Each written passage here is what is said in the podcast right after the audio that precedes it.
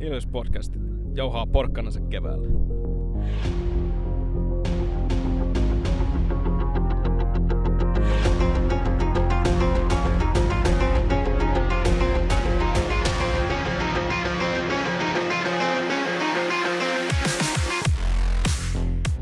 Moro moro! Ja tervetuloa jälleen Ilves Podcastin pariin. Mun nimi on Tomi Kuusisto ja seurana täällä takkahuoneessa asiantuntijat Santeri Kuusisto Moro. ja Sante... Äh, mikä? Ei täällä kahta Santeria. Ei. Täällä on Markus Kosonen tietenkin. Moro. Mou mou. Kiitoksia intro-repliikistä nimimerkille ikuisesti Ilves ja äh, lausunnasta fanille pussissa. Kyllähän niihin nimensäkin kyllä kertoo, mutta mä oikeastaan mä en uskalla kertoa niitä tässä. Kun ei... Mr. Ha- No sanotaan Mr. Hasu. Mutta äh, porkkanat jauhetaan. Vai jauhetaanko? Hmm, hmm, hmm. Ei jauhettu tällä kertaa. Tällä kertaa ei jauhettu. Tämä lienee kuumin kysymys kyllä nytten, kun kevättä kohti mennään. Nämä kaikkein kovimmat pelit, pelit on hienoja tason mittareita. Että kuinka sitä nyt sitten pystytään haastamaan näitä kovimpia joukkueita. Tuosta puhutaan muun muassa tänään. Ää, Sen lisäksi otetaan, otetaan kiinni näihin meidän vahvistuksiin ja heidän otteisiinsa. Nyt on kokoonpano, tai joukkue on rakennettu ja nyt se on valmis äh, loppukauden koitoksia varten. Otetaan ensimmäisenä kiinni tähän viimeisimpään äh, rajalla tulleeseen vahvistukseen, eli Greg Moro.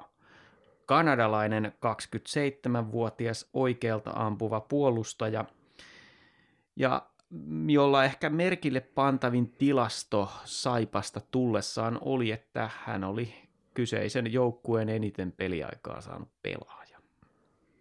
Kuinka on nyt Greg Morrow vakuuttanut näinä, näissä muutamassa pelissä, missä ovat, on päässyt pelaamaan? Kyllä ihan hyvältä on näyttänyt meikäläisin silmään ainakin, että paikkaa jossain määrin sitä tota, Masinin loukkaantumisen ja Churchmanin loukkaantumisen aukkoa tällä hetkellä tuossa rosterissa ja, ja tota, ennen kaikkea tuo koko joukkueeseen ja, ja tota, fyysisyyttä ja ei myöskään ole ihan kädetön. Et hyviä avaussyöttöjä pystynyt laittamaan pääosin tuossa näinkin, näinkin nopeasti, vaikka uusi joukkue ja hyvin erilainen pelitapa varmasti kuin Saipassa. Joo, tähän on niinku juurikin Churchmanin korvaaja tähän näin hankittu ja siinä mielessä aika yksinkertainen pelaaja, että, että tota, isokokoinen vahva jätkä, joka pitää vastustajan olot maalineessa ikävinä ja sitten pystyy siihen ykkössyöttöön ja that's it. Tässä on nyt pelannut seiskapakkina Ilveksessä, ää, joka varmaan on ihan, ihan oikea paikka tässä nyt tässä vaiheessa, mutta ää, ehkä se, mikä hänessä kuitenkin on sellainen, mitä epäili jo tuossa ennen kuin siirto tapahtui, niin se, että vähän niin kuin jäähyherkkyyttä on, että Saipassa ottanut joka toisessa pelissä sen kakkosen ja sama on tehnyt Ilveksessä näissä peleissä. Se ei ole välttämättä ole semmoinen, mitä toivoisi itse. Ehkä sitten playereissa, kun taas saa painia enemmän, niin, niin ei tule niin paljon niitä jäähyjä. Mm. Mutta tärkeä, tärkeä sainaus sen takia, että on parikkaa ja masiiniakin pois, että jos ajatellaan ihannekokoonpanoa syksyn kaudelta, niin kolme palasta siitä tällä hetkellä pois. Ja sen lisäksi, että Moro tuli meille, niin aikaisemmin tuli jo Westerlund. Onko mielipide tästä kaverista muuttunut? En mä sano, että olisi muuttunut mihinkä suuntaan, että mun mielestä pelaa hyvällä itseluottamuksella ja, ja tota, on kiekollisesti tota, vahva, luova pelaaja ja tuo jotain yllätyksellisyyttä nimenomaan sit sinne hyökkäysalueen hyökkäyspeliin Ilvekselle, että tarvitaan noita pakkeja, jotka pystyy osallistumaan siihen pelin pyörittämiseen siellä. Ja sitten taas niitä haasteita voi olla sitten omassa päässä ja välillä sitä itseluottamusta ja rohkeutta on vähän liikaakin, mutta Mihinkä viittaat nyt? Niin, no siihen tilanteeseen, missä vähän koukkua tuli takapäin ja kiekko katos.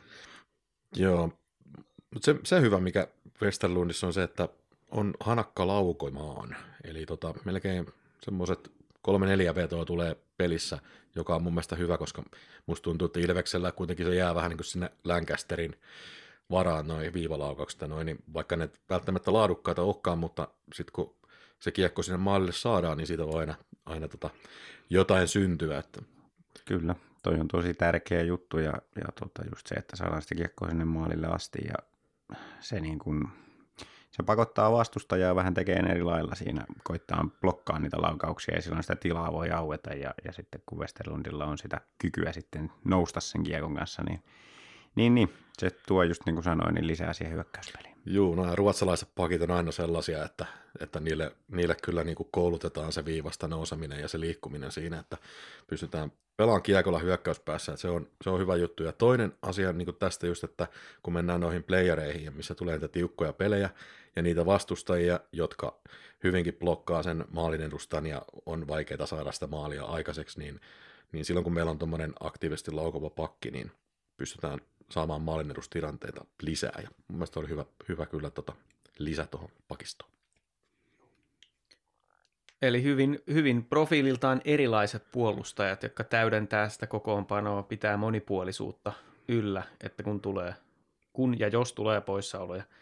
Kyllä, ja tästä pitää sanoa niin kuin heti, että, että Pennasen käyttää aktiivisesti tätä niin kuin mahdollisuutta, että kun meillä on erityyppisiä pakkeja kokoonpanossa, niin, niin tuossa tota, huomannut, että, että jos, jos ollaan johtoasemassa pelin lopussa, niin, niin, niin nyt kun sieltä on ykköspakkeja paljon puolustavaan suuntaan pois, parikat ja masiinit ja judgmentit pois, niin, niin Salmella pelaa enemmän, mutta sitten jos ollaan tappiolla ja yritetään hakea sitä tasotusta, niin siellä saattaa olla pakkiparina Lancaster Westerlund. Mm, että, mm. Et se on niin kuin, se on mahdollisuus, mikä valmennuksella on ja miten ne käyttää, että pelitilanteen mukaan niin meillä on erilaisia pakkeja, joita voidaan peluttaa vähän enemmän tai vähemmän. No nyt sitten toiveiden mukaan Parikka ja Masiin olisi pudotuspeleihin sitten palaamassa. Kenen te näette, että siirtyy ensimmäisenä poppareille tästä, tai ketkä, kuka näistä saa peliaikaa sitten seiskapakkina? Westerlund, Moro vai Salmela? Mä luulen, että Salmela varmaan saisi niin näistä vaihtoehdosta ykkösenä ja sitten Moro on niin se, mikä jää ikään kuin pohjimmaiseksi sitten tuossa hierarkiassa. Joo, vaikea sanoa. Se voi hyvin olla just noin. Että kyllä mä sen Westerlundin kanssa näkisin niin kuin ainakin siellä kokoonpanossa just sen takia, koska se tuo jotain omaa spessua, mitä voidaan tarvita siellä tappioasemassa, niin, niin tota, se on ainakin kokoonpanossa, mutta se, että onko se nyt sitten Moro vai Salmela, joka sieltä putoaa pois muiden ollessa terveenä, niin en tiedä. Niin se vähän riippuu, ketä sieltä puuttuu milloinkin, että on tavallaan hyvä, että on kaksi erilaista puolustajaa, vaikka niin Moro ja Westerlund, niin, niin tota, riippuu vähän siitä, että mikä kokoonpano on, niin voidaan sitten lisätä sinne seiskaksi. Kyllä. Ja sitten äh, tuo Jarmo, Jarno Koskiranta, Jarno Koskiranta on nyt ollut myös yli kymmenen peliä vissiin jo mukana. Äh, onko vakuuttanut tämä nelosketjun puolustava sentteri? No ei ole vielä ihan hirveästi vakuuttanut kyllä, että, että tota, ei ole aloituksissa ollut vielä ihan niin vahva kuin mitä on odotettu ja sitten mä on, olisin odottanut vähän niin kuin enemmän sinne hyökkäyssuuntaan kuitenkin, että vaikka rooli ei olekaan niin semmoinen hirveä hyökkäävä, niin jotenkin on, on tota jäänyt vähän vajaaksi ja piippuu vielä, mutta onhan tuossa aikaa. Joo, ja on kuitenkin niin kokenut pelaaja siinä mielessä, siinä mielessä varmaan, että, että mun mielestä oli hyvä hankinta kuitenkin Koskiranta tähän väliin, mutta että ei ole toistaiseksi vielä vakuuttanut en mä tiedä, pitäisikö se vakuuttaa sit, niin kuin heti kymmenen pelin sisään, kun siirtyy uuteen, uuteen joukkueeseen ja näin, mutta, mutta tota, kyllä mä niin kuin, iso toivo on siitä, että kyllä varmasti niin kuin playereissa kokemus tulee esiin paremmin. Joo, noista aloituksista, niin tämmöisen tilastoknopin nyt sain selvitettyä, että jos katsotaan... Eli siis kaivoit väkisin. Kaivoin väkisin, koska halusin, mulla oli lapio kädessä ja jotain piti tehdä. Mutta aloitusprosentti on siis Ilves-aikana 49. Mutta jos vähän pureudutaan sinne taustoihin ja katsotaan sellaiset, jos mekin on puhuttu, että ketkä olisi ne kovimmat vastustajat pudotuspeleissä, tässä nyt voi tietysti kyseenalaistaa TPS, mutta jos katsotaan Tapparaa, Hifkiä, Tepsiä ja Kärppiä vastaan aloitusprosentti, niin se on 36. Hyy. Se kuulostaa kyllä aika pahalta. Toki otos on pieni, mutta Kun puhe oli justiin, että tämä olisi semmoinen asia, missä, missä hän toisi sitä vahvuutta, vahvuutta sinne keskikaistaan ja sehän on olennainen osa, ehkä korostetusti tulee esimerkiksi alivoimalla, Mm. mm. jota alivoima-aikaa Koskiranta saa, niin toivoisi kyllä, että tässä tulee sitä parannusta, koska tietysti siis, siis ton, sen takia toi prosenttikin on alhainen, koska jos pelaa alivoimalla ja aloitat joka kerta sitä vastustaa ykkössentteriä vastaan, mm. niin Mm. se on se taso, mistä nyt niin kuin puhutaan. Niin, Niin. ja sitten se, että jos aloitukset on pääosin alivoimalla, niin silloinhan hyökkäävällä joukkoilla on aina aloituksessa niin sanottu etu. Niin Mm. Se vaikuttaa vähän sen kanssa, mutta ei se silti saisi 36 olla. Ja edelleen se Kontiola pelastaa alivoimaa siellä. niin. Että siinä on ehkä asia, mihin voi kiinnittää huomiota tässä loppukauden aikana. Mutta sitten tässä pelaajakaupassa, missä Greg Moro tuli sitten tänne Tampereelle, niin meiltä lähti Korhonen ja Airola, ja samalla kuultiin, että he eivät jatka Ilveksen palveluksessa enää ensi kaudella.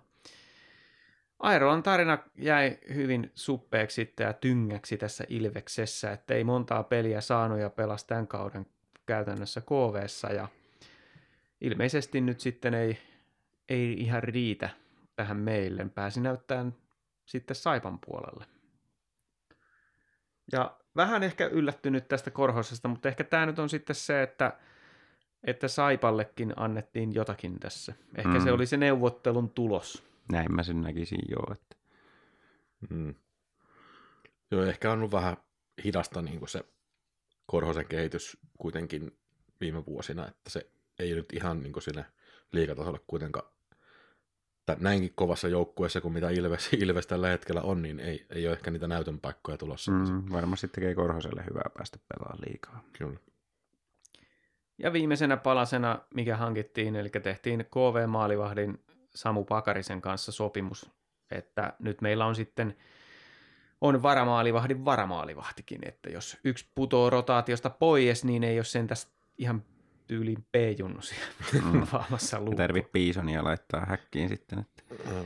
Tämä on samanlainen, samanlainen diili kuin mikä viime vuonna tehtiin Niko Parkkisen kanssa ja sitten Parkkinenhan pääsikin sitten luukkua vahtimaan vaihtopenkille Tepsiä vastaan ja, ja oli myös pronssipelissä siellä. En tiedä saiko ihan mitalinkin tästä suorituksesta, Tässä sinulle mitali. kyllä. Tiedä, Nyt ei kysy- mitota enää yhtään. Mutta siis jos kaikki menee putkeen, niin hän tähän ei tulla Ilveksen paidassa nyt tällä kaudella vielä näkemään. Mutta Mutta siis viisas ratkaisu niin kuin sinänsä, että ettei käy sillä niin kuin muutamalle muulle liikaseuralle tällä kaudella, että sieltä ykkösmaalivahdit loukkaantuu ja sitten ollaankin sillä että hetkinen, mitäs me nyt tehdään. Että tuossa on niin kuin ennalta ajateltu tätä skenaarioa. Ja, ja tota, eipä se Pakarinen nyt mitenkään huonosti ole pelannut. Kuitenkin KVssa on siellä yli 91 torjuntaprosenttia puolet peleistä voittanut, mitä, mitä on pelannut, niin not bad. varmasti parempi hätäapu kuin joku champoonikuski. Joo, mutta tämä on, näitä jos vertaa tosiaan tuonne Hifkiin, jossa aika paljon on puhuttu tästä heidän maalivahtitilanteestaan, niin onhan se sillä paha, että jos siellä ykkönen on pidempään pois, niin mikä, mikä on kauden saldo sitten. Nämä on näitä pieniä juttuja. Eihän, nyt, eihän tällaisilla ratkaisuilla välttämättä kautta pysty pelastamaan, mutta kyllä se jättää sellaisen ammattimaisen kuvan siitä, että näihin yksityiskohtiinkin panostetaan. Kyllä. Ja yleisesti ottaen tästä vahvistusten hankkimista, mehän tietysti tehtiin oikein jakso ja puhuttiin tuntitolkulla siitä, että kuinka laitahyökkääjää pitäisi saada, ja sellaista ei nyt tullut. Mm. Ja niin kuin mediassakin on puhuttu, että Euroopassa aina, jotka myy pelaajia, oli sportti ja saipa, niin jos, jos ne ruottalaiset menee Ruottiin varmaan kymmenen kertaa isommalla liksalla kuin olisi täältä saanut, niin ja sitten varmasti nämä joukkueetkin sai hyvät korvaukset siitä niistä kohdeseuroista, niin kuitenkin voisi sanoa, että ei huono ratkaisu panostaa tuohon puolustukseen. Että nyt nämä kaikki, kaikki kolme hankintaa, että Moro, Westerlund, Koskiranta on nimenomaan se puolustuspään hankintoja. Ja jos ajatellaan tämä Ilveksen kausi ja joukkueen rakennusideologia, niin kyllähän sitä syksyllä jo puhuttiin, että se on nimenomaan täältä oman pään kautta lähdetty rakentamaan sitä joukkuetta, niin se, se mm. kantaa edelleen. Kyllä se on, siitä pidetään kiinni loppuun asti ja en mä näe sitä välttämättä huonona, huonona ratkaisuna, vaikka laitahyökkäistä haaveiltiinkin, niin, niin tota, tämä voi olla kuitenkin sitten se voittava ratkaisu. Niin en tiedä, millainen tavallaan dialogi siellä Pennasen ja, ja tota, urheilujohdon puolella on, mutta siis Pennanenhan on kuitenkin silloin tulonsa jälkeen painottanut sitä, että vähän niin kuin liian helpolla tulee maaleja omiin, eli se mm. puolustusvelvoite on ollut ehkä semmoinen vähän, ei ole välttämättä ollut tyytyväinen siihen, niin siinä mielessä niin tukea valmentajan ajatuksia tästä, että tulee puolustavia pelaajia. Kyllä. No mitenkäs nämä meidän puolustavat pelaajat nyt sitten suoritti? Jos tässä nyt on edellisellä viikolla tulokset oli rutiininomaisesti 5, 1, 3, 2 ja 2, 7. Ja siinä kokonaisuudessa raportti siitä viikosta, niin, niin tota, jos, jos tällä, tällä viikolla oli myös otteluita, mitä meillä on niistä kerrottavana – Oliko meillä ensimmäisenä jyppipeli sitten? Jyväskylän, kiek- Jyväskylän pallo, kyllä. Joo, tota, Jyppi tuli kovalla puurilla peliä ja osoitti Ilvekselle, että pelaa tosissaan vielä playoff-paikasta. Päkkilä sai läpi ja josta ei kuitenkaan tuuletuksille päästy ja se olikin Ilvekseltä harvoja hyökkäyspään uhitteluja avaus erässä. Luistelutahti oli kiivas ja kiekko pyöri vuorotellen ympäri kenttää ilman pidempiä painostusjaksoja, lukunottamatta ilman kontiolaa pelannutta Ilves ylivoimaa. Erän edessä Ilves otti pelin kontrolliin, mutta 0-0 mentiin tauolle. Toissa erässä Ilves sai pelin toisen ylivoimansa, jossa Tikan kärkinepparilla neljön keskeltä kiekko uuniin 1-0. Räty tarjosi Samu Paulle hyvän paikan erän puolivälissä, mutta Vehviläinen pelasi hyvää peliä ja Ilves ei kovin pontevia paikkoja saanut 5-5 pelissä muutenkaan. Päätöserässä tilanne vain 1-0, eikä vastustaja aikonut luovuttaa, vaikka sen hyökkäyspeliä juurikaan Ilveksen puolustusta saanut puhkottua. Jyp saikin ekaan vaihtoon aivan kaasarit ruskistavan tontin, jossa ihmeen kaupalla Langhammeri kuitenkin oli mukana, ja tämä oli pelin kannalta aika tärkeä torjunta. Erän puolivälissä Ikonen otti kakkosen ja Jypin. Jyp sai haettua sitten tasotusta ylivoimalla. Jypin ykkösen peli oli vain vaarallista, mutta oli selvää, että jäähyä ei kannata tässä pelissä enää ottaa. Ikosella oli loistava paikka ratkaista peli Suomen syötöstä, mutta häirintä ja Vehviläinen estivät jälleen. Pelin lopussa Ilves kulutti tehokkaasti aikaa pitämällä kiekkoa hallussa jyppäädyssä ja loppuhetkillä Ikonen painoi varmasti kiekon tyhjään rysään 2-0 ja tähän ottelu päättyi Marekille 8-0 peli. Marekki rikkoo näitä ennätyksiä peli peliltä. Kyllä. Tiedättekö, kenen ennätys oli tämä nollapeliennätys Ilveksessä aikaisemmin? Kenen ennätyksen rikkoi? En muista enää. Mä olen sen nähnyt monta kertaa, mutta... Antti Lehtonen. Niin, tietysti. Kuka muu muka? Mutta tästä Jypistä, niin nythän Jyppi on tilanteessa, että niillä on teoreettiset mahdollisuudet vielä kympinsäkin, jos ne voittaa kaikki jäljellä olevat pelit kolmella piste- kolmen pisteen voitolla. Mutta käytännössä siis kausi ohi. Ja on siinä erikoinen joukkue, koska kuitenkin siellä on Sami Niku, huippukiekollinen, huippupelaaja, kiekollinen puolustaja. Sitten siellä on turkulainen vetänyt hyviä tehoja, on Severilahtista taitoa ja näin.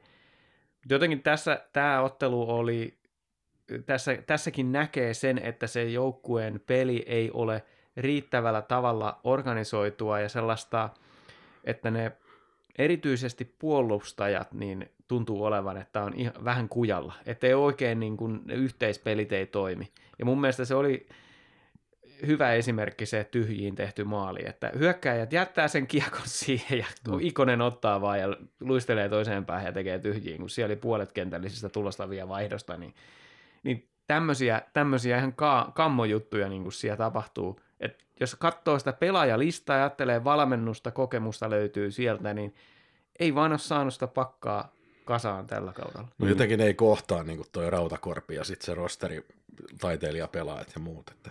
Niin, siis mun, mä olin jo syksyllä sitä mieltä, että, että se on hyvin oudosti rakennettu joukkue, koska siellä on panostettu hirveästi siihen niin kuin hyökkäyssuuntaan, että pakeissakin on niin kuin hyökkääviä pakkeja, mutta että se pakistopuolustussuuntaan on heikko. Ja sitten sitten mä mietin sitä, että no ehkä tässä on ajatus, että Rautakorpi sitten pistää tämän viisikko tekemisen niin jiiriin, että pystytään kompensoimaan sillä.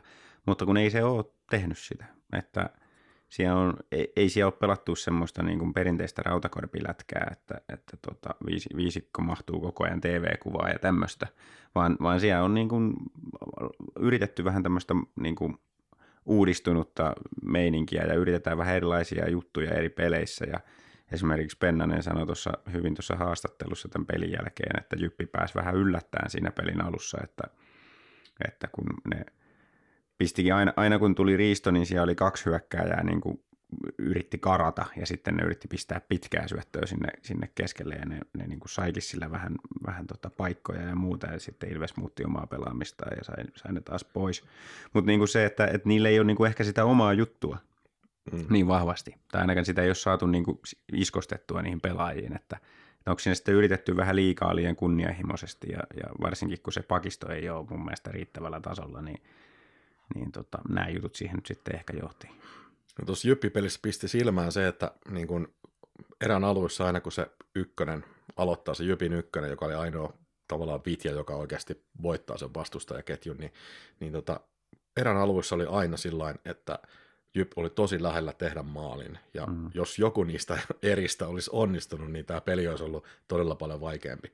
Kyllä. Mutta tota, se on vähän liian liian paljon yhden ketjun varassa toi tällä hetkellä toi jyppi. Että. Mm, ja ei, ei, se joukkueen henkinen kantti ei riittänyt kanssa, että, että tota, se oli, ne jakso yrittää siihen kolmannen erän ylivoimaan asti. Sitten kun ne ei siitä saanut maalia, niin ne luovutti käytännössä.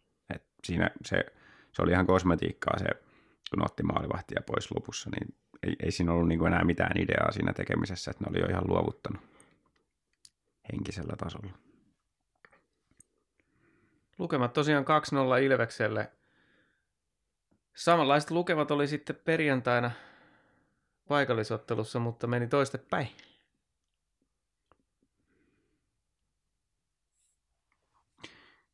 Joo. Mitäs, pel- mitäs siitä pelistä jäi käteen? M- mun mielestä iso juttu siinä oli toi, toi tota, tappioasemassa pelaaminen, että – Nämähän on tiukkoja vääntöjä nyt ollut Tapparaa vastaan muutenkin yleensä Ilves vaan on ollut se, joka tekee ne maalit. Ja tällä kertaa sitten Tappara, Tappara sai yhden semmoisen tuuripompun, josta sitten pisti, pisti tota kieko häkkiin. Siinä oli myös aika paha merkkausvirhe Sepokilta, unohti oman miehensä siinä. Niin sitten sen jälkeen niin vaikeeta se on maalia tehdä tuommoista huippujoukkuetta vastaan. Että eihän Ilves sano oikeastaan mitään aikaiseksi sitten niin kuin varsinkaan kolmannessa erässä.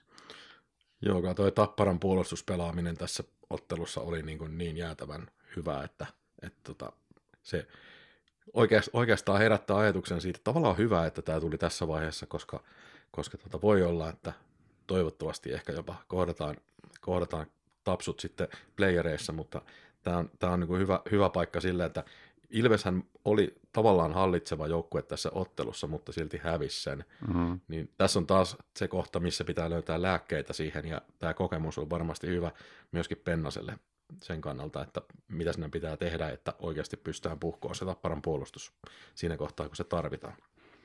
Kyllä.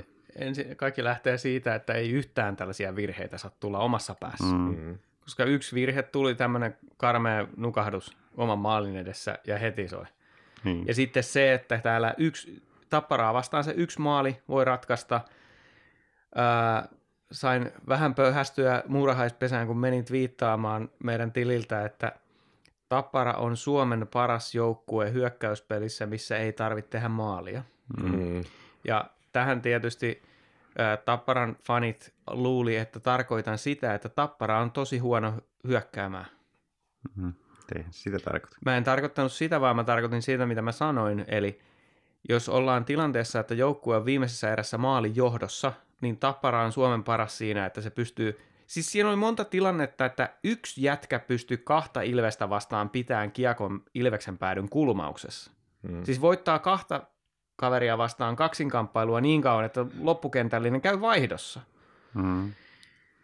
Ja se on vain yksi esimerkki, ja sitten se on myös viittaus siihen, mitä Tapola puhui syksyllä, kun ne hävis, oliko se Tepsiä vastaan sillä, että tyyliin 2-1 ja dominoi sitä peliä kiekollisesti, mutta ne ei saanut sitä kiekkoa sinne maalille toimitettua, niin ne on todella hyviä siinä, että pyöritetään sitä kiekkoa vastustajan päädyssä sillä karusellimaisesti siellä laitoja pitkin, niin on se kiva katsoa, 10 minuuttia kuluu siinä kolmatta erää maalin tappioasemassa, kun ei saada hitsistä pois sitä. Mm. Niin, toi on just se juttu, mikä mulle jäi, jäi mieleen ja, ja tota, sillain, just se, että Ilveshän nyt oli muuten, muuten niin kuin just, jos katsotaan koko pelin maalipaikat ja aletaan laskea niistä jotain maaliodottamaa tai muuta, en ole katsonut, mitä, mitä kukakin on laskenut, mutta mututuntumalla sanoisin, että Ilveksellä oli paremmat paikat siinä ja silti hävittiin.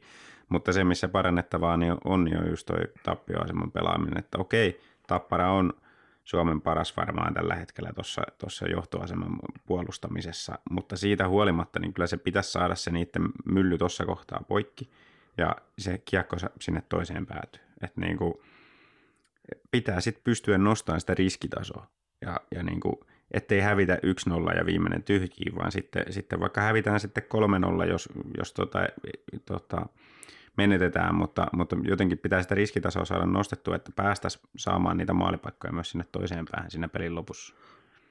Että ei, se niin kuin tolle, ei toi ole niin kuin normaalia sillä tavalla, että huippujoukkue pelaa vastakkain, vaikka olisi mitkä vankilasäännöt ja vaikka olisi miten hyvä puolustaa toinen, niin se, että ei saada niin kuin yksinkertaisesti sitä peliä enää sinne toiseen päähän. Ja kun tämä ei ole ainoa kerta, vaan Ilveksellä on ollut tämän asian kanssa ongelmia koko kauden. Kyllä. Tosi huono joukkue tulee takaa ohi ja rinnalle ja ohi. Joo, nimenomaan tämä, tämä minkä taisin joskus aikaisemminkin mainita, että jos Ilves tekee ottelun avausmaalin, niin silloin hyvin todennäköisesti Ilves voittaa ottelun. Jos taas käy näin, mm. ja varsinkin tapparaa vastaan, niin sitten siinä voi käydä juuri näin. ja, tota, siis toisaalta taas niin maalin odottama tässä ottelussa on niin kuin, ainakin Pellisen tilastojen mukaan niin Ilveksellä 1,08, Tapparalla 3,62. What? Että tota, no se oli ekan erän jälkeen, siinä oli erona mun mielestä se, että kun se maalihan tuli äh, riparilla, niin, riparista niin, että se kiekko oli maaliviivalla Langhammerin takana. Mm, ja siitä se tehdään maali, niin sehän on heti mm. yksi maalin mm. odottamassa varmasti. mm. Niin, niin tota, se nyt luo, luo, jo, luo jonkinlaista vääristymää, mutta itse näin kanssa vähän eri tavalla ton, että ei se, ei se nyt, to, noista lukemista voisi päätellä, että se oli taas paradus dominoinut sitä peliä. Kyllä, ja siis mun mielestä niin kuin semmoinen asia, minkä, mihin kiinnitin huomioon tässä ottelussa, oli se, että Ilveksen laukaukset epäonnistui niin kuin tosi usein. Eli mm. ne oli semmoisia niin kaaliperhosia ja muutenkin jotenkin se laukaminen niin oli jostain syystä sitten, en tiedä mikä latinkin siinä oli sitten vinossa, mutta... Niin, mutta se, että sitä pitäisi pystyä kehittämään sitä peliä sillä tavalla, että noissa tilanteissa niin löydetään ne keinot saada se kiekko ensinnäkin vastustajan päätyy, ja sitten toinen, niin löydetään se keino saada se kiekko sinne vastustajan maalin eteen. Joo, hmm. mutta tuohon mä haluan sanoa, että musta tuntuu tässä Tapparaa vastaan nimenomaan, niin kun, kun Tappara sai pidettyä kiekkoa vähän liian pitkään Ilveksen päädyssä, ihan vaan, että pyörittävät siellä kulmissa. No sitten kun Ilves pääsi hyökkäämään, hmm. niin ei ollut kärsivällisyyttä. Ei niin. Ja se, tuossa pelissä oli muitakin elementtejä, missä panin merkille, että, että tota, tämä henkinen kantti niin ei ole nyt sillä pudotuspelin vaatien, pudotuspelien vaatimalla tasolla. Että jos meidän se ärsyttävin pelaaja ottaa tarpeettoman kaksiminuuttisen, Kontiola turhautuu paitsiovihellykseen – niin ne on kans merkkejä siitä, mutta silloin, jos on tämä tilanne, että meidän pitäisi saada se yksi maali ja meillä on 10-15 minuuttia aikaa, niin silloin mä haluaisin, että vähän otettaisiin napsu pois siitä suoraviivaisuudesta. Että yritettäisiin saada sitä pidempää hyökkäystä sinne vastustajan päätyyn. Se auttaisi siinä niin kuin myös siihen seuraavaan ja sitä seuraavaan vaihtoon, että ehkä saisi vähän väsytettyä, niin sitten ei myöskään vastustajalla olisi niin paljon energiaa pitää sitä meidän päädyssä. Kyllä. Nyt se tuntuu pari kertaa sillä että heti kun päästiin siniseen ylitte, kiekkoa maalille ja sitten se menetetään ja taas mennään omiin päin. Et sellaista henkistä tasapainoa, sellaista kärsivällisyyttä tähän niin kuin vaadittaisiin. Se on just noin, toi tosi hyvä nosto siis se, että siinä pitää löytyä niitä erilaisia vaihteita sen mukaan paljonko on peliä jäljellä. Ja se tavallaan, niin kuin, miten se rakennetaan se niin kuin kolmannen erän taka-ajoaseman peli, niin se, että ensiksi niin kiekkohalli, kiekkohallinta itselle. Et sä päätät, että milloin hyökätään ja, ja tota, vastustaja joutuu puolustuskannelle. Se on se ensimmäinen asia, mitä pitää saavuttaa. Sitten sen jälkeen saada se kiekko pyöriin siellä vastustajan päässä sillä tavalla, että mahdollisesti vastustaja voisi joutua ottaa jäähyn, jolloin päästä ylivoimalle ehkä tasoihin. Sitten kun sitä peliaikaa on jäljellä enää alle viisi minuuttia, niin sitten ei ole enää varaa vaan pyörittää siellä niin kuin ulkokehällä, vaan sitten on vaan kaikin, kaikin keinoin saatava se kiekko sinne maalin eteen ja äijää sinne ja toivottava, että se pumppii suotuisasti sisään. Ja niin kuin, ne on erilaisia vaiheita ja näitä ei nyt niin kuin, sitä kärsivällisyyttä näitä käyttää ei ole tai sitten ei osata. Hmm, ja sitten tuolla niin kenttäpelin näkökulmasta, niin Helianko pelasi nollapelin, mutta mun mielestä niin ei ollut kyllä yhtään niin Heliangon ansio, vaan nimenomaan Tapparan viisikkopuolustuksen ansio. Että ei Heliangon tarvinnut tehdä oikein mitään. Ei tarvinnut tehdä mitään.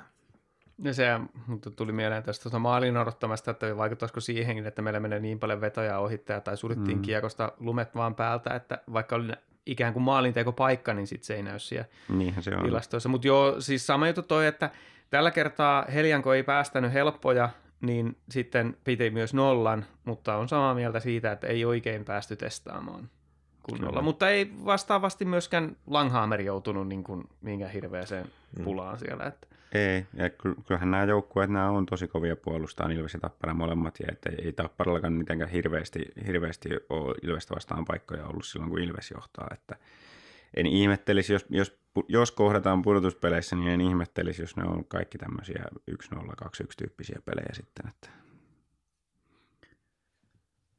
No, vielä yksi on Tampereen herruudesta jäljellä kahden viikon päästä tuleva ottelu ja, ja tuota, tasasta, tasasta, on, tasasta on, mutta toivotaan nyt, että jätkät hoitaa sen kotio päin. Perjantai oli tosi turhauttava. Tuliko lauantaina sitten yhtään helpotusta? No ei kauheasti kyllä tullut. Onneksi nyt sentään kaksi pistettä, että, että tota, vähän, sen, vähän sen helpotti sitten, mutta kyllä vähän, vähän alkoi tota, silmissä sumeneen siinä, siinä kun kattelin tota peliä, että KKta vastaan siis lauantaina, niin oltiin taas parempia kuin KK. Hallittiin peliä, eka erä varsinkin niin aika mielin määrin, mutta sitten se viimeinen, viimeinen pudistus puuttu siitä, että ei, ei sitten oltu terävinä maalipaikoissa tai, tai menty niihin paikkoihin ihan sillä terävyydellä, mitä olisi vaadittu. Ja sitten kun vastustaja tekee ensimmäisestä maalipaikastaan maali, joka tuli tosiaan siitä, siitä tota Westerlundin äh, virheestä – tai oliko se nyt Westerlundin virhe, tai on vähän tällaista taas, että no jos vastustaja koukkaa sua alakädestä tölkin avaaja liikkeelle niin, että et pysty pelaamaan kiekkoa ollenkaan, niin oliko se nyt pakin virhe, että sä olit siinä tilanteessa, sitten voidaan keskustella, mutta kumminkin siitä maali ja sitten toinen maali, mikä ne tekee, niin menee täysin molarin piikkiin, niin sitten jos et itse tee paikoista, niin sitten se onkin äkkiä 2-1 peli. että, mm-hmm. et mm. kyllä, kyllä, kyllä turhautti, ja, ja tota, mutta mä palaan tässä nyt tähän, mä oon tämmöinen rikkinäinen levy, mä jaan samaa asiaa, mutta se tappioasemassa pelaaminen, kyllä siinä vaiheessa mä alkoi turhauttaa siinä kolmannessa erässä, kun musta tuntuu, että Ilves ei pääse paikoille. Että me hävitään tämä KKlle, tämä peli on oltu, kaksi erää on oltu parempia, mutta nyt kun KK alkoi puolustaa, keskittyä puolustamiseen, niin ei, ei päästä enää paikoille. No onneksi sitten tuli suurin piirtein, olisiko se toinen paikka, mitä Ilveksellä oli kolmannessa erässä, niin siitä saatiin se tasotus sitten ja sitten tota, jatkoilla ylivoimalla voittomaali, niin saatiin se kaksi pistettä ja säilytettiin mahdollisuudet tuohon runkosarjan voittoon ja varsinkin se kahden parhaan joukkoon pääseminen on aika tärkeää. Niin hyvä, että sitten saatiin, mutta ei, ei se kyllä vakuuttanut toi tappioaseman pelaaminen KK-takan vastaan. Ja KK nyt ei ole niin kuin tappara kuitenkaan siinä. Että... Mm.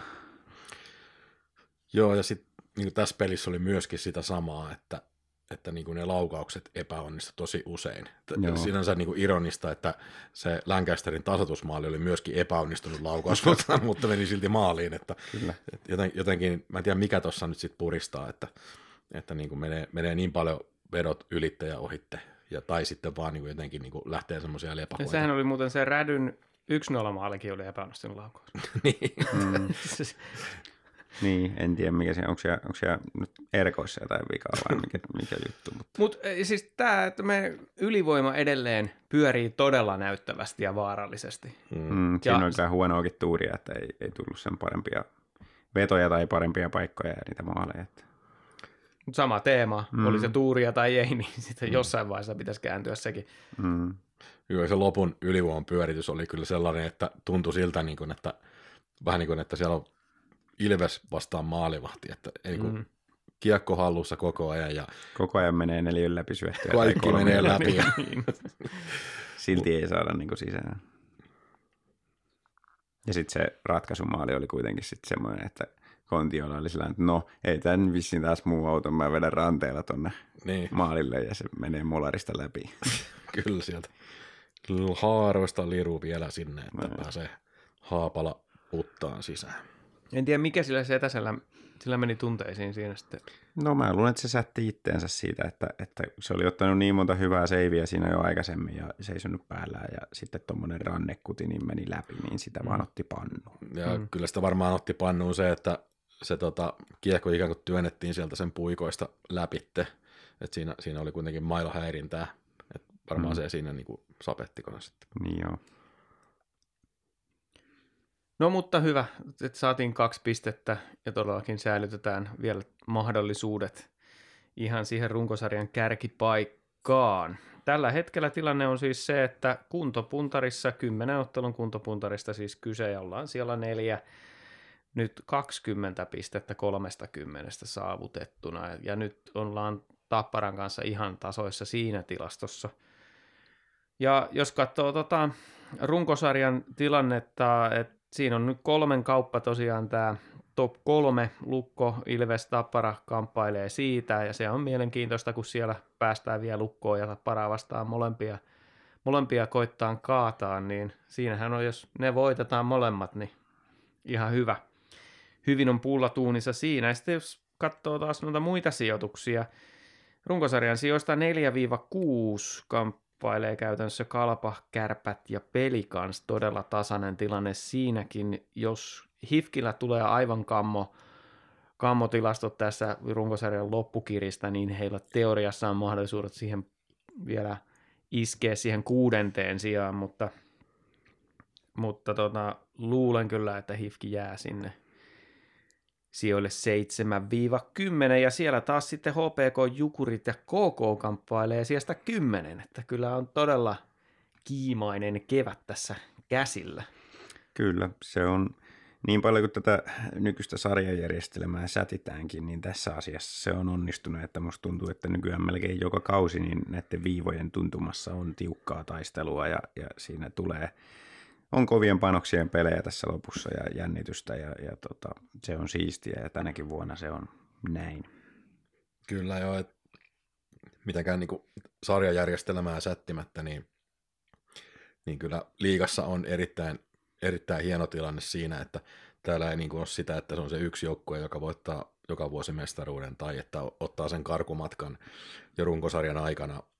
Tämä esiintyy tosi paljon monissa muissa sarjoissa, että, että tota, siellä tulee se yksi-kaksi joukkuetta, jotka vetää kärkeä ja, ja sitten tota, playereissa katsotaan, että riittääkö vielä motivaatio, mutta tota, liiga on kyllä hyvä, hyvä sarja tässä, että ei oikeasti tiedä tällä hetkellä, että kuka sen mestaruuden voittaa tai kuka mm. voittaisi runkosarja, niin mun mielestä se on hieno, hieno tilanne urheilullisesti. Kyllä. Tapparaan on tällä hetkellä ennakkosuosikki voittaa runkosarjan sen takia, koska niillä on huomattavasti Ilvestä helpompi loppuohjelma ja sitten Lukolla taas on vähemmän pelejä enää jäljellä Niin, tota, mutta toisaalta mä oon ihan tyytyväinen siihen, että Ilveksellä on nyt vaikeampi tämä loppuohjelma. Kohdataan vielä noin kaikki muut top 5 joukkueet kerran. Se on erinomaista valmistautumista playoffseihin ja, ja tota, eikä, eikä, se, se, on vaikeampi nyt pelata tämmöisiä joukkueita vastaan, jotain saipaa ja sporttia ja jopa tämmöisiä kookoita vastaan, joilla on kyllä panosta, mutta jotka niin kuin kuitenkin on semmoisia joukkueita, jotka, jotka kärkijoukkueen pitäisi voittaa nyt mm. tässä vaiheessa. Mm. Nämä, nämä on nyt niitä helppoja pelejä, mm. niin, niin se, on, se on vaikeampaa henkisesti. Että se on kiva, että nyt on niin kuin vastassa on just niitä pääkilpailijoita tässä lopussa, niin on ainakin asenne sata, satalasissa kaikilla. Joo, ja hyvä esimerkki tästä, niin Lukon 1-0 voitto Saipasta. Joo, kyllä, ja Tepsi kävi häviämässä Saipalle. Jep. Wow, siellä on oikeasti se Turun joukkueella. Niin aika karmelta näyttää tämä Kyllä, mitä siellä loppukausi. Että... Ja siinähän on se, niillähän on vissiin meneillään tällä hetkellä sunnuntaina tätä äänitellään, niin siellä on S TPS-peli, että jos S sen vie, niin siinä voi keikahtaa niin päin, että, että kun todennäköisesti ne aloittaa keskenään sen sarjan sitten sääleissä, niin kumpi sen kotiedun nyt sitten saa, niin siinä, siinä he kamppailee siitä. Kässillä ei käytännössä ole mahdollista enää kuuden sakkiin ja tuskin Tepsilläkään, niin, mutta toi tärkeä peli, niin, niin onhan, se, onhan se nyt karmivaa, jos Ahokkaan toisena vuonna, että viime vuonna oli finaaleissa ja nyt tänä vuonna, jos ne tulee first round exit, niin... Mm. Mm. Kyllä, elämme jännittäviä aikoja siinäkin suhteessa. Semmoinen hahmo, mikä on elänyt hyvinkin jännittäviä aikoja elämänsä eri vaiheissa oli Ilveksen entinen maalivahti Ville Kolppanen, joka tämmöisessä podcastissa kuin Greippi oli vissiin useamman viikon retriitillä ja ottivat kunnon äänitykset. Onkohan tässä muuten se syy, että meillä ei ole pelaajahaastattelua meidän podissa, että jos ne kestää näin, siis oikeasti joku 12 tuntia narulle. Hoho. Tota, olisi kiva antaa krediittiä haastattelijalle, mutta kun ei tiedä, kuka se on. Hmm, jos tiedätte, kuka vetää Kreippi-podcastia, niin kertokaa meille ihmeessä. Niin. Että nimeä ei löydy netistä, tai en, en, en ole löytänyt, eikä, ja sitten en ole heidän muita jaksojaan kuunnellut muuta kuin ensimmäisen jakson alkua, ja siinäkin jätettiin esittelyt väliin. Mutta siis tämä on, on ehkä semmoinen aihe, jos meillä olisi joku tapa – äh, pistää maksumuurin taakse osa meidän sisällöistä, niin tämä olisi ehkä semmoinen bonuskontentti, jos käydään läpi muiden podcastien sisältöjä. Mutta tota, Ville Kolppanen päästeli sellaisia juttuja ulos, että onhan niihin vähän pakko tarttua, kun niin paljon Ilvekseen myös liittyy. Kyllä, kannattaa kaikkien käydä kuuntelemassa tosiaan toi maratoni neljän jakson mittainen maratoni Kolppasen kanssa Kreipissä, että me ei nyt ei ihan kaikkea pureta tässä kuitenkaan. Me ei vedetä nyt 12 tuntia narulle tässä kohtaa, ei. mutta, mutta puhutaan nyt niistä kaikkein oleellisimmista pointeista, mitä Kolppanen siellä nosti esiin. Niin, sellaista, mikä Ilvekseen nyt liittyy, ja ne tapahtuu jaksossa, se on neljä, neljään jaksoon jaettu se haastattelussa, käydään koko hänen uransa läpi, niin jaksossa siinä osassa yksi ja sitten osassa neljä tulee nämä Ilvekseen liittyvät osiot.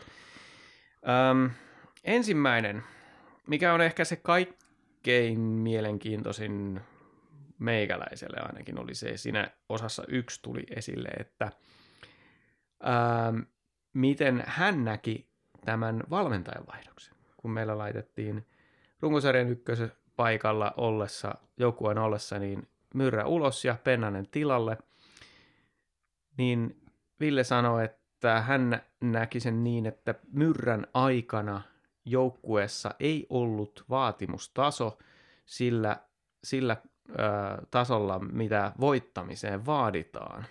Että vähän sellaista mukavuuden haluista kuulemma. Et nyt kun organisaatio haluaa voittaa, niin se vaatii enemmän sitä sitten ruuvin kiristämistä. Ja ymmärsin, että voittamisella tarkoitetaan tässä nimenomaan mestaruuden voittamista. Niin. Joo.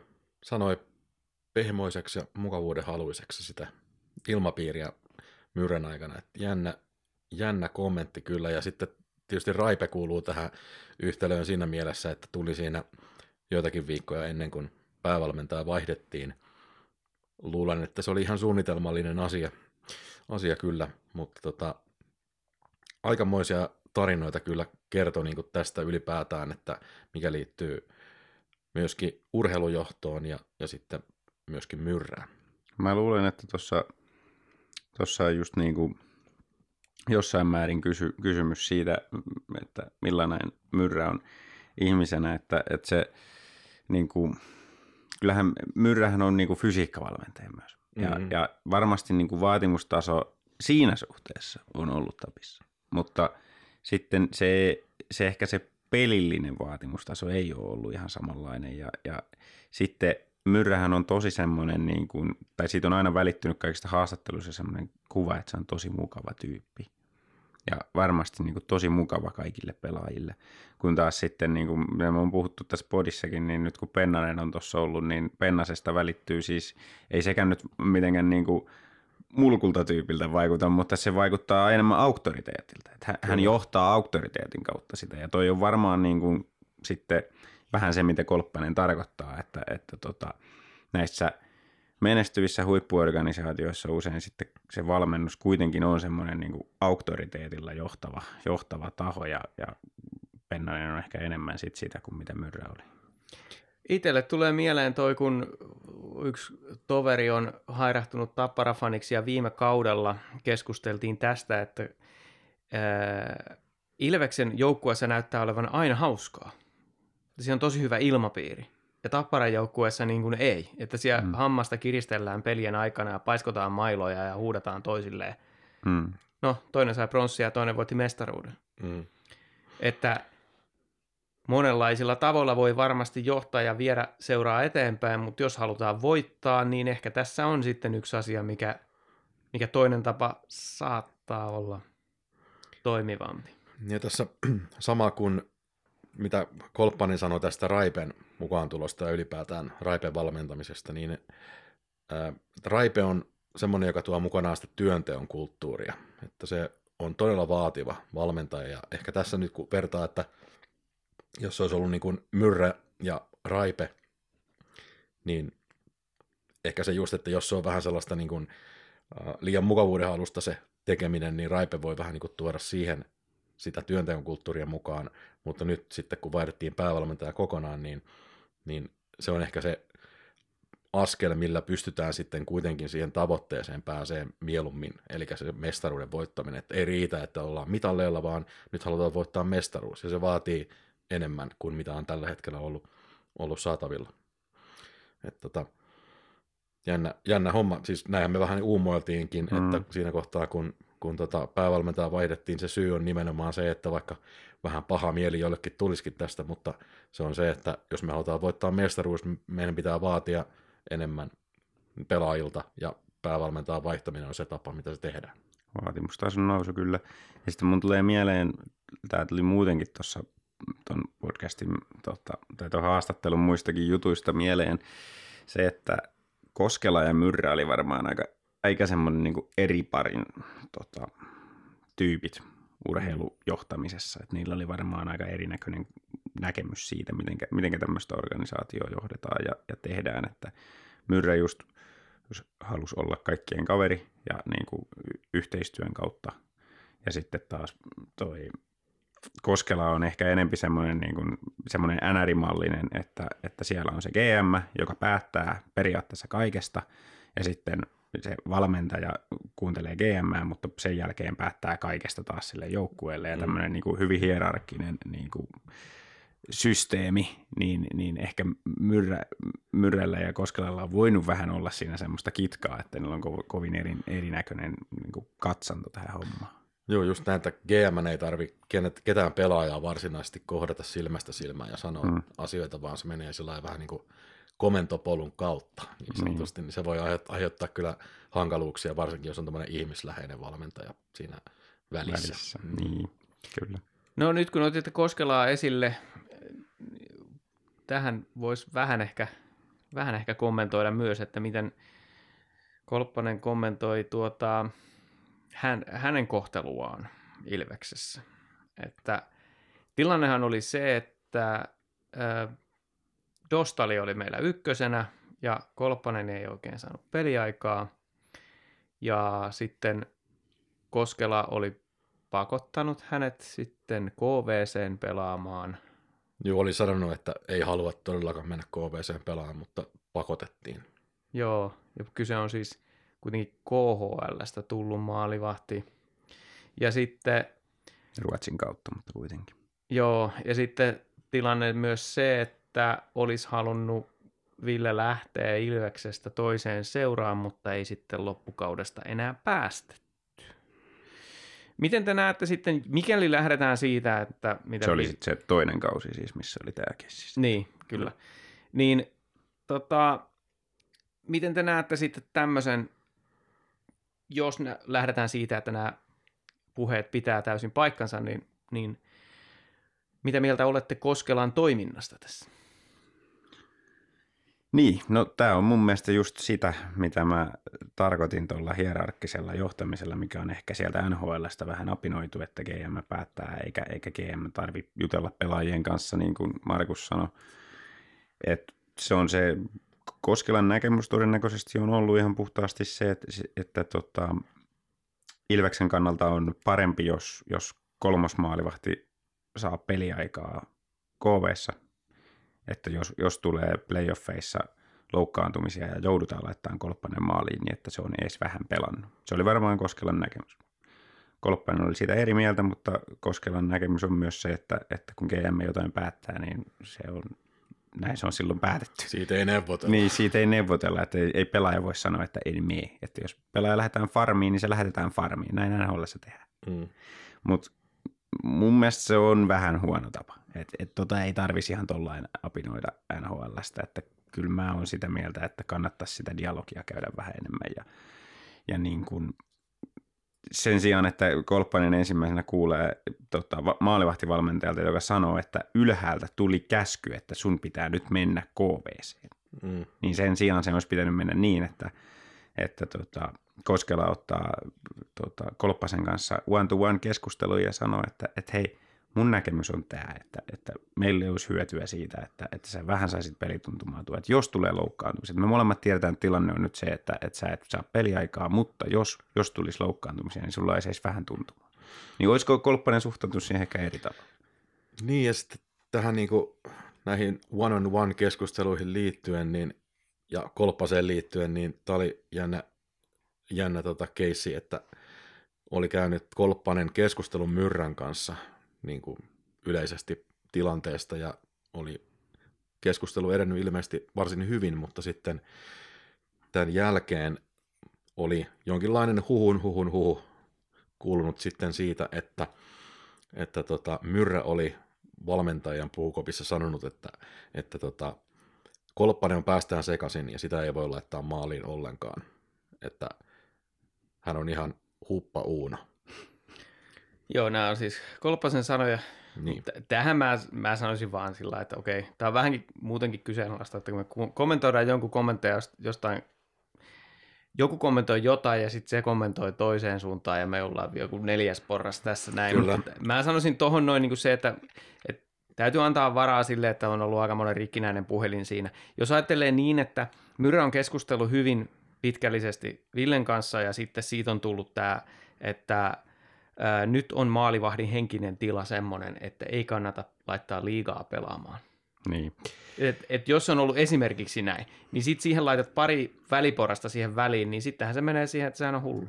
Joo, joo, kyllä. Toi on, ihan, toi on ihan totta. Ja senpä takia mun mielestä niin olisi meidän hyvä tässä nyt pureutua niihin faktoihin, että, että kun niitä me voidaan tarkistaa. Eli se, että milloin Kolppanen on saanut peliaikaa ja miten paljon. Niin ja sitten myöskin Niin. se, että Kolppasen omat muistokuvat näistä asioista ei pidä täysin paikkaansa. Just näin, että kun eihän ne, siis tämähän on täysin normaalia, siis se, että ihmisen muisti on valikoiva. Varsinkin negatiivisissa asioissa ja ympäristöissä, niin, niin tota, ihmisen muisti ei ole kauhean luotettava siitä, että miten ne tapahtumat meni, ja sieltä helposti jää jotain olennaista pois. Samaan aikaan joku asia saattaa saada suhteettomat mittasuhteet omissa muisteloissa ja näin, niin se ei välttämättä ole mennyt ihan täysin just näin, niin kuin Kolppanen kertoi tuossa haastattelussa. Ja jonkun verran se just, mitä me voidaan faktoista katsoa, niin on se, että milloin se on pelannut. Ja toi, että kun mä sain sen käsityksen tuosta haastiksesta, että se oli tämän toisen kauden aikana, eli 2021 kauden aikana olisi ollut tämä keskustelu, keskustelun Myrrän kanssa ja sitten, että ei sitä voi enää peluuttaa, niin, mikään, niin kuin pelutusmäärät ei tue sellaista, että tämmöistä olisi jossain vaiheessa tapahtunut, että se olisi muuttunut. Että Ilveksen maalivahtien peluutus on ollut hyvin johdonmukaista niin kuin sekä sen 1920 että 2021 kauden ajan. Ja se systeemi on ollut koko ajan se, että on selvästi on ykkösmaalivahti, joka pelaa paljon. Ja sitten on kakkosmaalivahti, joka pelaa lähinnä silloin, kun on kolmen pelin viikko, niin se pelaa yhden pelin.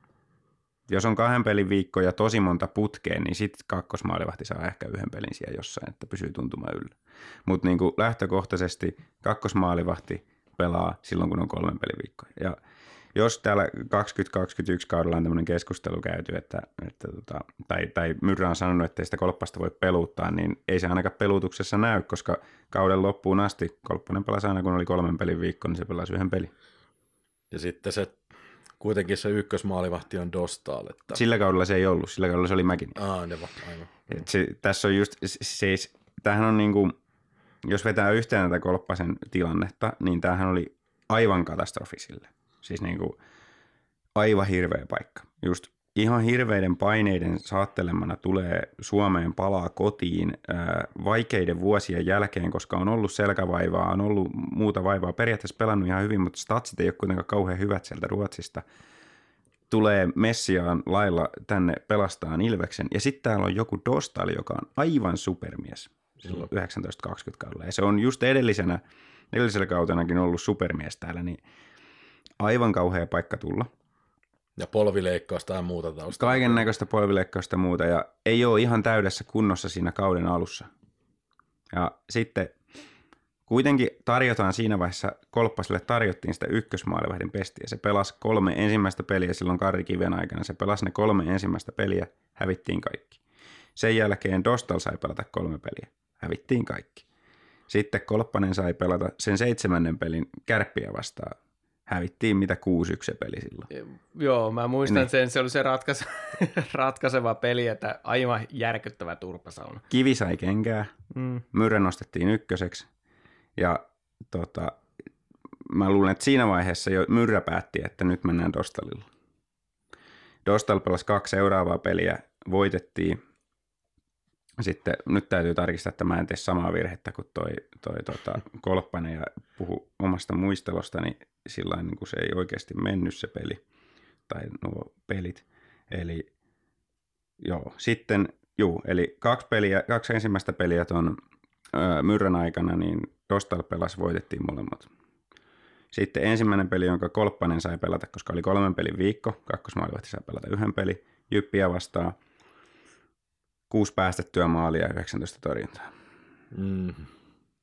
No, sitten sen jälkeen Ilveksellä tuli yhden pelin viikko ja kahden pelin viikko ja, ja Kolppainen oli edellisen, edellisessä matsissaan päästänyt kuusi maalia, joten ei tullut kuukauteen peliaikaa. Sitten sen jälkeen 13.11. täällä taas ensimmäinen viikko pitkään aikaan, kun kolmen pelin viikko, niin kakkosmaalivahti sai pelata yhden peli. Nolla peli. Huippusuoritus.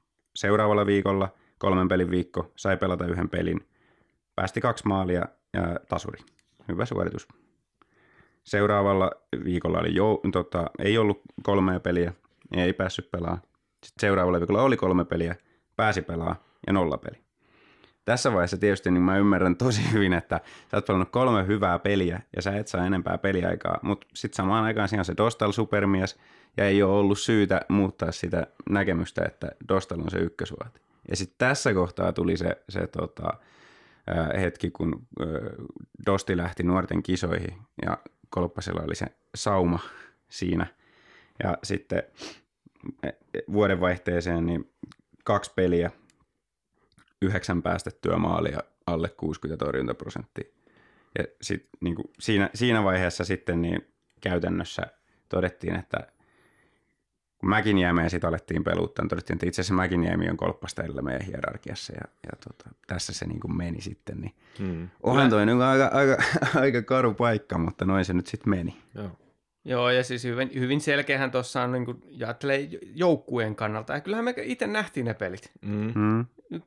Ei, ei ole paljon ollut Ilves-faneissa sellaisia, jotka oli sitä mieltä, että nyt täytyy kolppasta peluuttaa.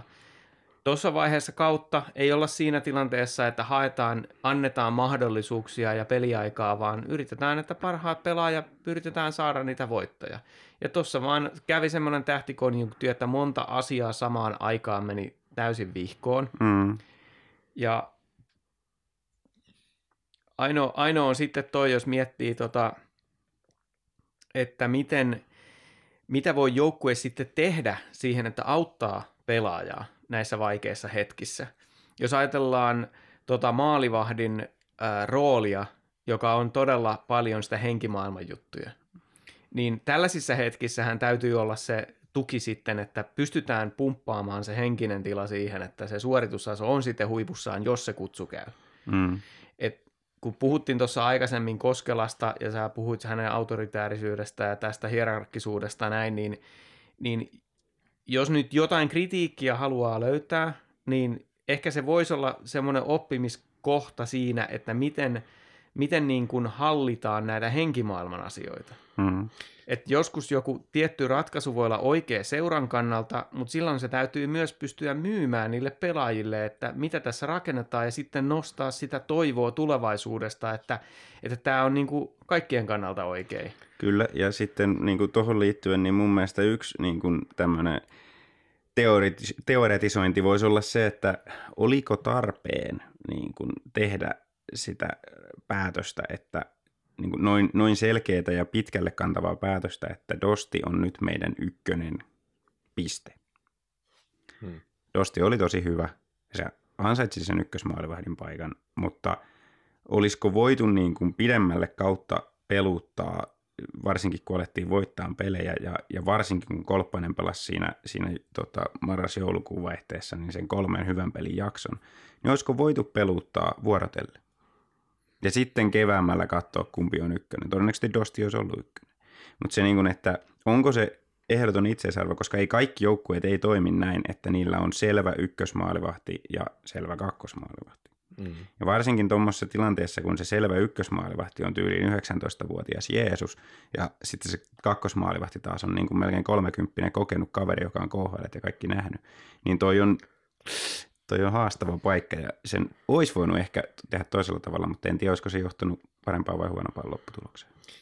Joo, tuon Kreipin maratonipodcastin kuunnelleena, niin Kolppasta tulee hyvin semmoinen, semmoinen kuva, että hän on aika semmoinen tunneihminen, mitä, mitä taas itse mainitseekin sillä, että nämä kaikki huippumaalivahdit, mitä, mitkä pelaa NHLssä joka pelit ja näin, niin ne on, ne on sellaisia tietyllä tavalla vähän tunnekylmiä tyyppejä, kylmäpäisiä mm. Tyyppejä, että ne ei niinku ota tavallaan sitä painetta itteensä, vaan, vaan pystyy sen pitämään sillä etäällä. Ja ehkä tota Kolppasen kohdalla, niin siinä mielessä ehkä se luonne on vähän semmoinen liian, liian herkkä, varsinkin tuollaisiin tilanteisiin, mikä on vähän hankalia. Kyllä, että vaikka, vaikka hän sanoikin ja pitää varmasti paikkansa, että hän on aina pitänyt itseensä niin kuin varsinkin uran ulkopu- alkupuolella niin tosi niin kuin kova päisenä sillä, että ei ota itteensä, niin sitten kuitenkin niin kuin vertaa väkisinkin siihen dostiin, niin niin, niin semmoinen niin kylmä, viileä, rauhallinen suhtautuminen kaikkeen, mm. että se on ehkä kuitenkin sitten helpompaa sille maalivahdille. Ja samoin Langhammer on niin. sellainen, että katso sen peliä, niin eipä sillä kyllä niin kuin hirveästi tunteet lähde liiteen. Niin, mutta sitten toisaalta Tuukka Rask.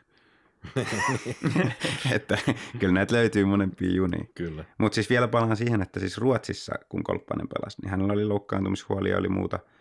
Mutta siitä huolimatta siellä pidettiin kiinni siitä tandempelutuksesta, joka siellä oli niin koko ajan. Että aina kun Kolppanen oli terve, niin ne pelasi 50-50 sen toisen maalivahin kanssa. Mm. Ja se toimi se homma. Mutta nämä on näitä, valmentajilla on erilaisia niin kuin, näkemyksiä siitä, että mikä on hyvä tapa, ja mä, mä en, niin kuin, mulla ei ole vahvaa mielipidettä suuntaan tai toiseen, miten, miten näitä pitäisi hoitaa, mutta Kolppaselle toi oli niin kuin, aivan älyttömän vaikea paikka, ja en tiedä, olisiko mikään muukaan maalivahti tuolla profiililla, mikä Kolppasella oli, niin olisiko selviytynyt tuosta tosta hullun myllystä, mikä silloin oli, ja sitten vielä pisteenä iin päälle se KV-komennus siinä, niin ymmärrän kyllä hyvin, että on mennyt huuruun. Mm. Äh, montako tuntia vielä puhutaan tästä podcastista? Eikö se riitä tälle erää, puhutaan sitten myöhemmin lisää. Jos toiset tekee kahdeksan, äh, 12-tuntisen podcast-haastattelun, niin me voidaan tehdä kommenttiraita 12 tuntia.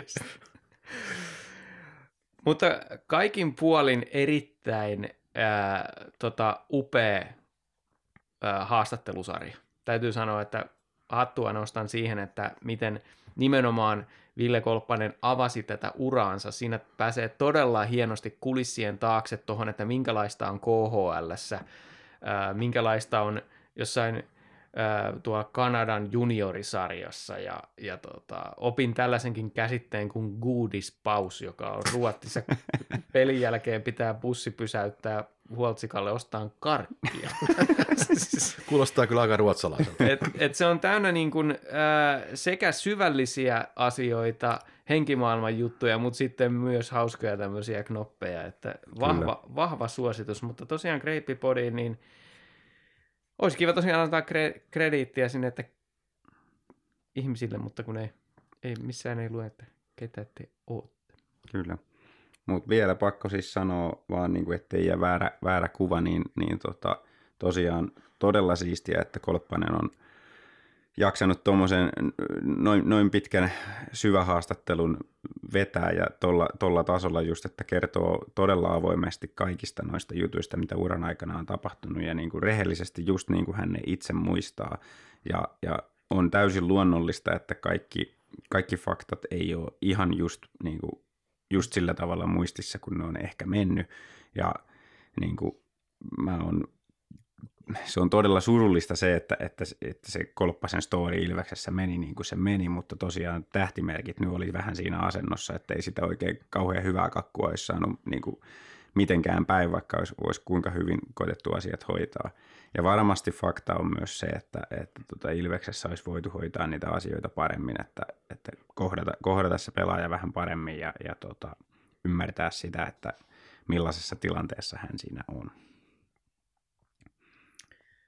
Jepulis. Sitten eteenpäin. Eteenpäin.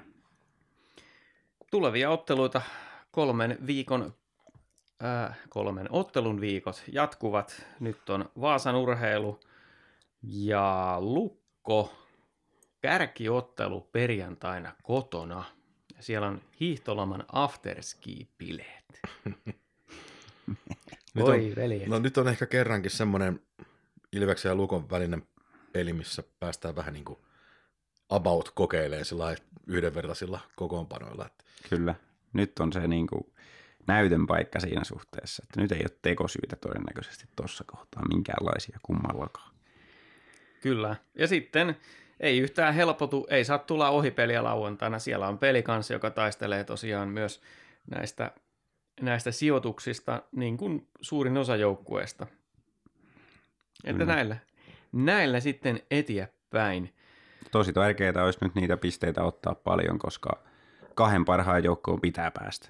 Mulle se runkosarjan voitto olisi vaan semmoinen kiva bonus, mutta siis kahden parhaan joukkoon pitää päästä. Siis jos jäädään kolmanneksi, niin se on itsensä ampu, jalkaan ampumista tässä vaiheessa. Että jos ollaan kahden parhaan joukossa, niin saadaan sääleissä väsytetty vastustaja vastaan, joka todennäköisesti muutenkin on astetta heikompi. Vaikka se olisikin joku IFK, niin kyllä se silti niin kuin, pitäisi olla astetta heikompi kuin se, kuka sijoittuu kuudenneksi.